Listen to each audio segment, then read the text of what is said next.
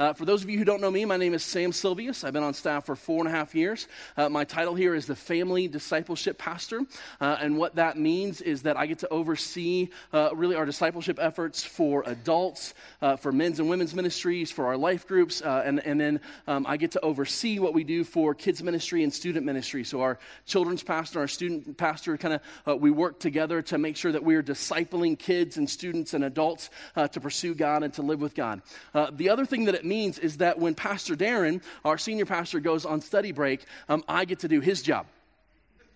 Um, which I love doing. It's not a burden at all, actually. Um, it's one of my favorite things to do is to get to come uh, and step into his enormous shoes uh, and preach. And so we're going to do that uh, for the next four weeks. We're starting a brand new series uh, called Road Trip. Uh, and, and really, the idea behind this is we want you to discover the adventure that God has for you. We really believe that, that the life with God is the best possible life. Not the easiest possible life, definitely not the easiest possible life, but the best possible life, the most most joy, the most adventure, the most hope, the most peace. Uh, the most incredible things happen when we're living the life that God has designed for us. And so we want to step into that adventure uh, and really equip you and teach you and show you how to step into that adventure over the next four weeks. And so I hope that you'll join us uh, for each of those. It's going to be an exciting journey uh, as we look really at, at, how do we do this? How has God designed this? How do we step into these things? And so um, this morning we're going to start uh, with part one which I think is a critical thing. If you've ever gone on a road trip or, or a trip of any kind,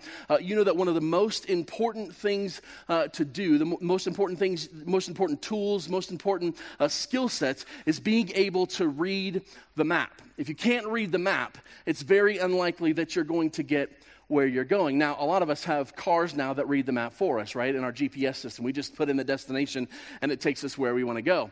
Um, a few years ago, I got to experience what life is like without GPS.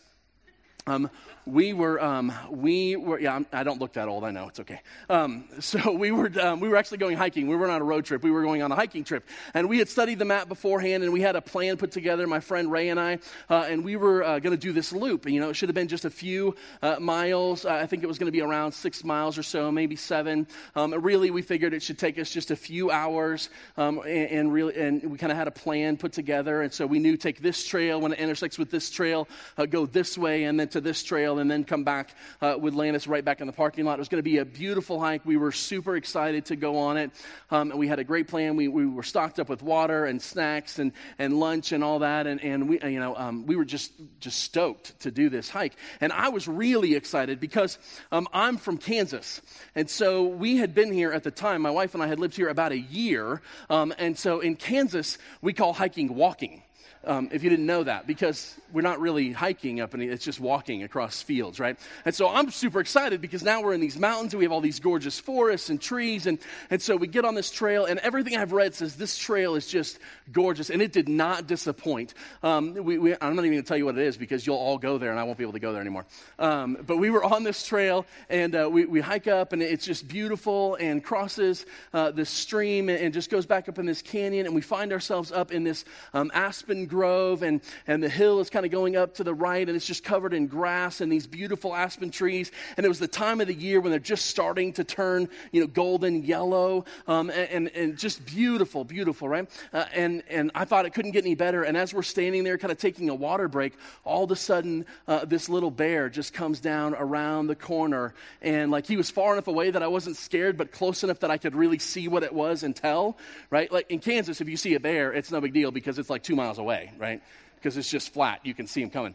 Um, but, but it was like right there, and we were super excited, and what a great adventure this was. And, and we went on with our hike, and um, it, it, was turning out to be a great day. It was taking a little longer than we thought it was supposed to, but really it was a, it was a gorgeous Colorado day. Um, and so we're hiking, and we come around uh, this corner into this um, opening, this just beautiful field uh, of grass, and it's surrounded by trees on all sides. And at the very edge of this field is a little cabin, uh, kind of uh, a rundown. Like I have no idea how old it's been. It could have been there for 100 years maybe, uh, but it's run down. The roof has been uh, torn off and it's starting to fall apart. And we began to wonder, you know, what was this cabin for? Who, who lived here? Did somebody actually live here like year round? Or, or was this just a hunting cabin? Like, what was this used for? And that would have been probably the highlight of our hike um, coming across that cabin, except for one thing That was not the first time we saw that cabin that day.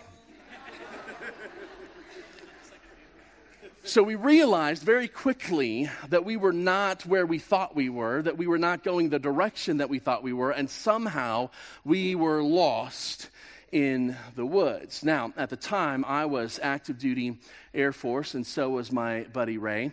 Uh, Ray had been a mechanic um, on airplanes, and I had been uh, something called security forces, which is law enforcement and base security. Well, one of the things that I was trained in was how to read a map and compass. And the Air Force did not disappoint this day. Um, I was able to pull out the map and compass, figure out where we were, uh, plot a course, and figure out how to get us back on track. And we successfully navigated our way back to the parking lot, um, having only lost a few hours and a few extra calories from the hike. Um, however, this could have been disastrous. It, it could have been a nightmare uh, for us had we stayed lost in the mountains. Had we not checked the map, had we just said, hey, we'll figure it out, had we just not brought the map even or not known how to use the map, we would have been in real, real trouble. And this happens to so many of us in so many different areas of our lives, doesn't it? Yeah. We forget to check the map. We forget how to read the map. We forget how to orient the map in different areas. Maybe it's in the area uh, of relationships, right? Um, you, you, you have kind of a plan. You have this, this is what I'm looking for in a mate and a spouse. And then that guy walks in, and man, he is cute. I mean, some of you ladies are thinking that, right?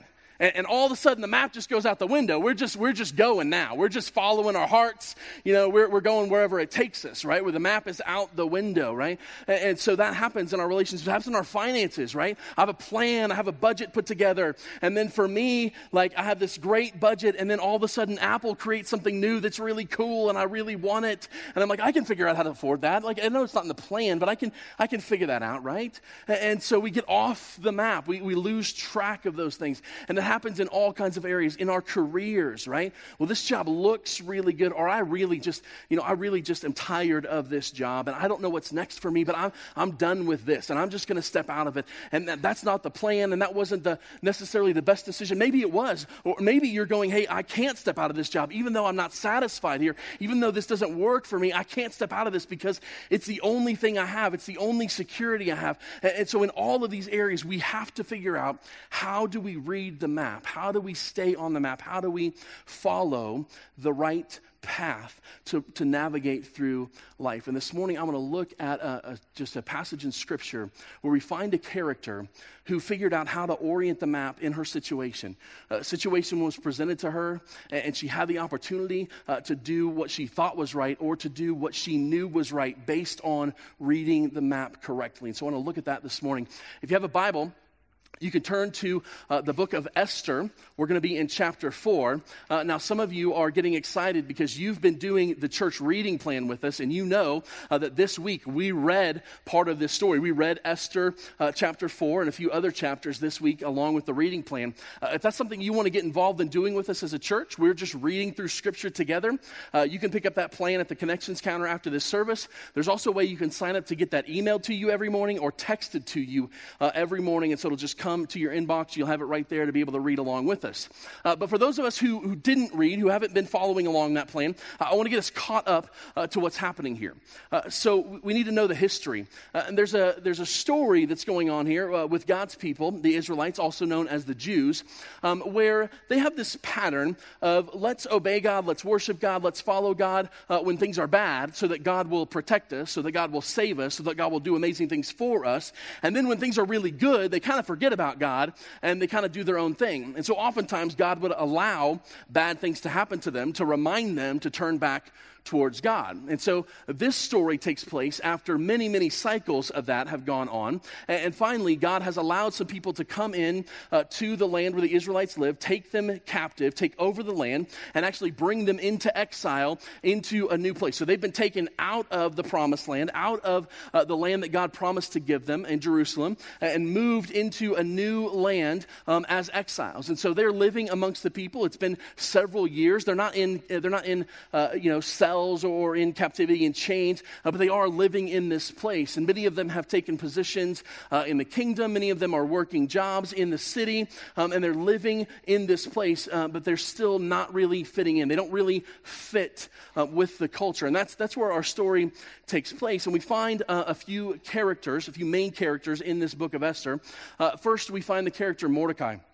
Mordecai is a Jew. Uh, he's a very faithful Jew. He's a very righteous and upright man, a man of good character. Uh, and we know this because Mordecai's uncle and aunt passed away at some point, uh, and he took their daughter in as his own and raised her uh, as his own daughter. Uh, and that's who Esther is. Esther is uh, Mordecai's cousin, um, and she's been raised by her cousin in this area. And we know about Esther that she is incredibly beautiful. That's what the text tells us. She's just a beautiful, beautiful woman, um, and, and that um, the Lord's favor kind of goes with her her wherever she goes as we follow the story. We're also introduced to a man named Haman. Uh, and Haman is the king's right hand man. He's like the number one guy in the king's court. And Haman hates Mordecai.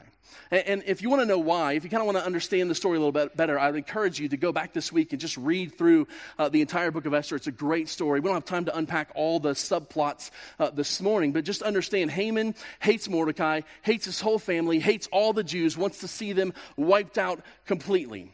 Well, something happens in the kingdom, and uh, the queen uh, is let go. Um, not very kindly, but the queen is let go. Um, and so they're looking for a new queen, and lo and behold, Esther uh, is moved into a position and becomes that queen. Uh, and so Mordecai uh, is thrilled, right? And he's sending messages back and forth to Esther about what to do. Uh, but Haman plots to destroy the Jews. And he convinces the king to pass an edict that on this day, uh, in just a few weeks' time, that all of the Jews in the entire province, in every town, everywhere in this country, everywhere where the king has authority, every Jew is going to be slaughtered. And Mordecai, of course, is devastated. What is happening here? Uh, and so he sends word uh, back and forth to Esther uh, about what they're going to do. And he wants Esther to use her position as the queen to go to the king and stop this. But Esther knows that if she approaches the king without being asked, the penalty that she could face is death. It was written in the king's law that if you went into the king's court uh, without being invited, that the king could just have you put to death for, for no reason other than you showed up uninvited. And Esther knows this. And so this is kind of where we're jumping into the story. What are they going to do about this problem? And so uh, Mordecai sends final word to Esther, and he says this, picking up in chapter 4, verse 13. Mordecai uh, replies to Esther through these messengers Do not think to yourself that in the king's palace, you will escape any more than all the other Jews. For if you keep silent at this time, relief and deliverance will rise for the Jews from another place. But you and your father's house will perish. And who knows whether you have not come to the kingdom for such a time as this? I want to leave that text up there so you guys can kind of look back at it as we kind of unpack this. What Mordecai says to Esther, don't you think that just because you're in the palace, you're going to escape all this. Don't you think that just because God has provided this thing for you, that you're going to, to not be affected by this? Don't think, in other words, that this privilege that you have, that this reward, this blessing that you have is for you. Do you really think, Esther, that God has removed you, that God has put you in the palace just for you, just so that you can escape this calamity? Don't think that that's true. In fact, you won't escape it just because you're in the palace palace. But here's what will happen if you don't act, God will send deliverance from somewhere else. God is going to deliver his people. And Mordecai knew this because God had consistently, over and over again, through all of their known history, God had delivered the Jews from their captors, from the people who tried to wipe them out, from the people who tried to keep them captive. He delivered them over and over and over again. And so Mordecai realizes that if Esther doesn't act, somebody else is going to. God will raise somebody else up to accomplish his purposes, to do his thing. And so the question for Esther is not do I let the Jews perish or do I step in and risk my life to save them? The question is God is going to do this. Am I going to be a part of it or not? And Mordecai says, perhaps, just maybe you have been positioned. You've been given this blessing. You've been given this place for such a time as this. See, Mordecai and Esther knew something that we sometimes forget. The story isn't actually about Mordecai or Esther. It's not about Haman. It's not about the king. It's not about any of, those things. The story is about God. The story is about what God is doing. See, the story, we, we tend to look at our lives this way, don't we? We tend to look at just our, our individual lives and think, man, this is my story. How do I want it to end? How do I want it to play out? And what we forget is that there's actually one story that has been told since the beginning of time. There's one story that God has been telling since He created the world all the way back in the beginning. One story that God has been telling. And Esther and Haman knew this. And let me, let me unpack it for you. Let me just give you some examples as we unpack that story, as we realize what that story was. See, Esther and Haman knew the Old Testament. They knew the history of the Jewish people. They knew uh, the Old Testament scrolls. They knew all these things. And what they knew is that God had created the world and created mankind in his own image, to bear his image, to be reflections of God's glory in the universe. But mankind fell. They were tempted and fell into sin. And that image got tainted. And so the relationship between man and God was broken. And the rest of Jewish history up to that point is God pursuing his people, trying to bring them back into relationship. And so God does this by saying to Abraham, Hey, Abraham, would you follow me? Do you trust me? I'm going to send you out into a place and make a people group of my own. You are going to be the father of this people group. And I'm going to create a new group of people that's going to be my people. I will be their God and they will be my people. I'll walk with them. I will protect them. I'll take care of them. Uh, it's going to be amazing. And Abraham says, Yes, I'm going to go do that. And we find that people group start to develop, and Abraham uh, has children, uh, and then his children have children. And pretty soon we've got all of these people, and, and through a course of circumstances, you can read this all in the book of Genesis. Um, and, and, through, through all these circumstances, we find uh, that God's people, the children of Abraham, have wound up in Egypt.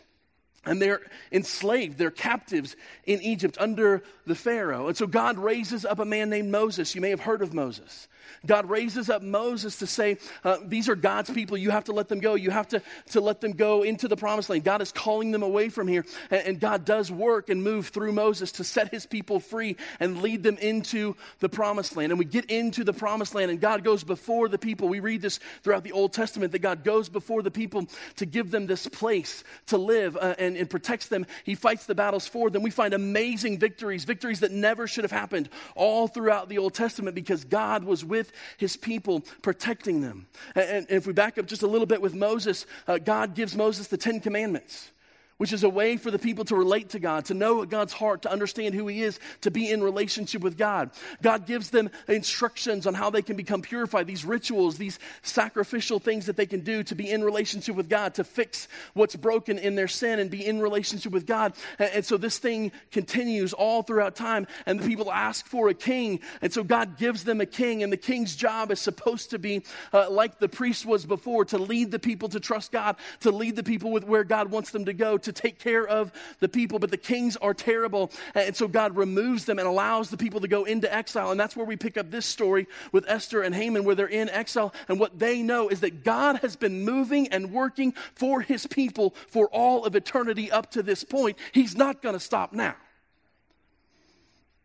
And so they understand that the story isn't actually about Esther, the story is about what God is doing for his people and has been doing for this entire time.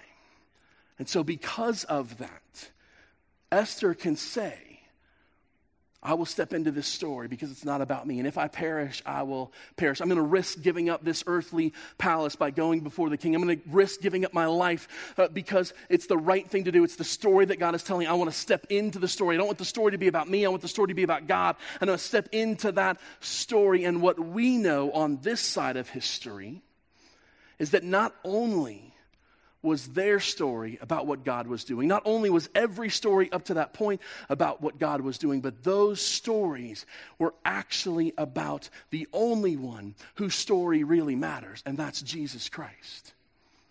let me explain. If we go back to Adam, what we find in Adam is that Adam and Eve are tested in the garden. God says, Don't eat this fruit. They eat the fruit. They fail the test. Fast forward uh, several years, thousands of years to Jesus Christ, and we find Jesus in the garden Garden of Gethsemane, tempted, tested by God to say, God, I don't want this. I don't want to go to the cross. He's bleeding blood, like he's, he's crying blood. He's so uh, overwhelmed by this. He's so impassioned that he's literally sweating drops of blood. And he says in the garden, God, if there's any other way, would you take this cup from me, but not my will be done, but yours?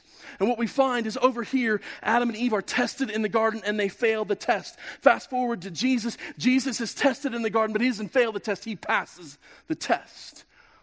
Adam and Eve foreshadow Jesus who was to come. Abraham is called to leave the familiar, to leave his father's home and go into a place not knowing where he was going to go so that God could establish a new people for himself. Jesus Christ left heaven, all the comfort of heaven. Uh, the scripture tells us that Jesus was with God in the beginning, that he dwelled in heaven from the time uh, of creation, that he's always been with God, and yet he was willing to leave the familiar and come into the world, not knowing exactly what he was walking into, going into this place, coming in the form of of a baby. And he went there. Why? To create a new people group. And so Abraham points to Jesus. Moses sets the people free by his actions. And Moses intercedes on behalf of the people and introduces a new covenant so that people can know God, can understand God. What does Jesus do for us on the cross? He intercedes on our behalf and he introduces us to a new covenant, a covenant signed with his own blood so that we can know God, so that we can have a relationship with God. We fast forward to King David, arguably the greatest greatest king to ever live in Israel's history. And what we find is that King David slays Goliath before he's even the king, before he's even made king. He takes this victory, and his victory becomes the victory of the people, even though they did nothing themselves to accomplish it. Jesus Christ goes to the cross, accomplished victory on our behalf, even though we never did anything, could not do anything to deserve it. That victory is passed on to us. The entire scripture is about Jesus the story. The story is not about you. The story is not about Esther. The story is not about David. It's not about Adam. It's not about Abraham. It's not about Moses. The story is not about us. The story is about Jesus. And we come to Esther, who risks her earthly palace, who risks her life to save her people. And we look to Jesus, who didn't just risk his palace, but gave it up, who didn't just risk his life, but willingly laid it down, saying, When I decide, I will lay my life down for them, and gave his life to save his people. The story is not about you. The story is not about me the story, the one story, is about Jesus. And see, Esther and Mordecai got this. They understood that the story is about God and what God is doing and the story that God was telling. And so when the moment came to say, how do we orient the map? How do we interpret this? How do we move forward? How do we go from here? They said the story's about God, and so we're stepping into that story. If the story's about Jesus, we want to be a part of it. If the story's about God, we want to step into that story. I don't want the story to be about me. I want the story to be about Jesus and what he is doing. Paul said it this way in Colossians chapter 1, starting in verse 15. He said, He, meaning Jesus, is the image of the invisible God, the firstborn of all creation. For by him all things were created in heaven and on earth, visible and invisible, whether thrones or dominions or rulers or authorities, all things were created through him and for him. He is before all things, and in him all things hold together. He is the head of the body of the church. He is the beginning, the firstborn from the dead, that in everything he might be preeminent. For in him all the fullness of God was pleased to dwell, and through him to reconcile to himself all things, whether on earth or in heaven, making peace by the blood of his cross. The story is about Jesus. And by his blood, by his work on the cross, he's begun to restore all things, to bring unity to all things. And that means that if we step into his story, if we surrender our lives to Him, if we accept the free gift of grace that Christ offers us, we don't have to live our story anymore. We get to step into the greatest story ever told the story that is the story of Jesus. See, we were made to reflect the image of God. We were made to show the story of Jesus. We were designed to do it but sin has gotten in the way. And our pride and our selfishness has gotten in the way. And it's caused us to think differently. It's caused us to think about what I want and not what God wants. It's caused me to think about how I can move forward, not how God wants to move forward. It's caused me to think about what's best for me, not what's best for God and His kingdom, right? All of this happens. But when I step out of that, when I surrender to Jesus, I get to step into the greatest story ever told. Don't we love great stories? Don't you love a great story? Think about your favorite story right now. Just whatever it is. It might be, it might be anything, right? It could be, it could be a Lord of the Rings epic, whatever your favorite story is. Now, now likely some of you um, have some guilty pleasure stories and you went to, you know, Tommy Boy or something like that right away. Uh, that's not what I'm talking about. I'm talking about the epic adventure where your heart goes, yes, when you watch it, right? I almost guarantee you that in that story, there's adventure. In that story, there's sacrifice. In that story, there's a love that's willing to lay itself down for someone else. In that story, there's redemption and salvation. Do you know why all of our favorite stories have those elements? Because your story has those elements. They are reflections of your life and reflections of the story that God has been telling since the beginning of time. And our job our purpose is not to find our place, not to make a name for ourselves, not to, to make a story that's great about us, but a story that reflects Jesus. If the story is really about Jesus, you have to decide. If you're in agreement that the story is really about Jesus, then your decision this morning is this Who is my story going to be about? Because you get to choose. You get to decide. Is my story about me? Is my story about Jesus? In these areas of my life, is my story about me? Is my story about Jesus?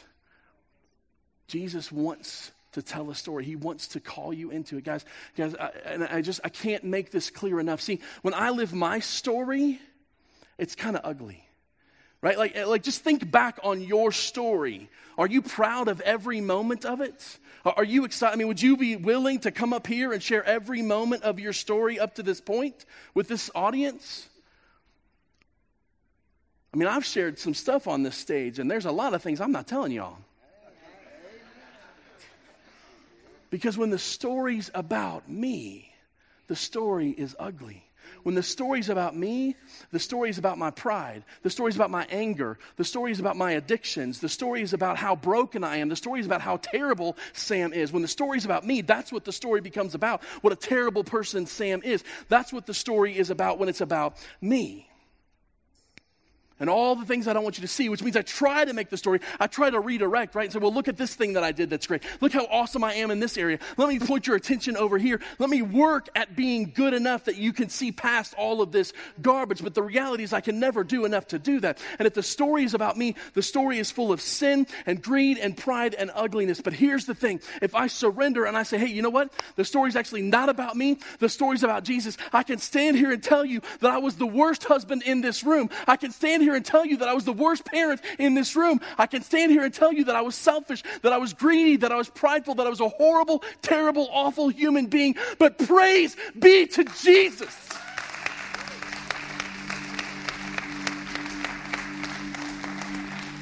He didn't leave me there. He didn't let the story be about me. He took it all on himself. Every piece of guilt, every piece of shame, every sin went to the cross. And the story now is yeah, I was messed up, I was jacked up, I was awful. But look how amazing my God is. Look how loving my God is. Look how much grace He has for me. Isn't our Jesus amazing? And so we orient our lives around the story of Jesus. I want to challenge you this week when blank happens, I left it blank for a reason. I don't know what your blank is. I don't know the thing that constantly calls to you. No, no, no, it's about you. I don't know if it's your finances. I don't know if it's your relationships. I don't know if it's your addictions. For some of you, it's a computer screen that says, no, it's about me. I deserve this. For some of you, it's a bottle that says, no, no, I need this. For some of you, it's finances. And I'm not, I'm not saying that you're making poor decisions. You're making amazing decisions and you're storing up wealth and going, hey, man, look how much wealth I have, but I'm not happy. For some, I don't know what your this is. I don't know what your blank is. But here's what I know. Every single one of us has an area that, that calls to us that says, no, no, no, this is about you. This is, this is a thing for you. This is a thing you can hold on to because it's about you. What is the area that God is calling you this week to say, no, this week when this happens, I'm stepping into God's story. This week when this temptation comes, I'm stepping into God's story. This week when this opportunity presents itself, I'm stepping into God's story because it's not about me, it's about Jesus. So, what is it for you? I had a moment this weekend as uh, many of you know, my wife and I are, are, building a new house, and we're really excited to, to move out of our uh, small 1,100 square feet with our four children and into uh, almost three times the house. God has just blessed us at every turn and, and made it possible. Like, this, this is not something I could have made happen on my own. It's clearly God moving and working. And as I was praying through all of this, I realized in that moment this house is not for us for what God wants to do. It's so that we can have people over and get to know them, get to know their story, so we can engage in relationship with them. This house isn't just for our kids, it's so that we can have families invited in, so that we can share with them how great God is, and so that we can declare His glory to them, so that we can love on them, so there's a place for their kids to come and play while they hang out in an air conditioned house when it's 100 degrees outside. The, the house is not about us, it's about God. What's your house? What's the thing you're holding on to?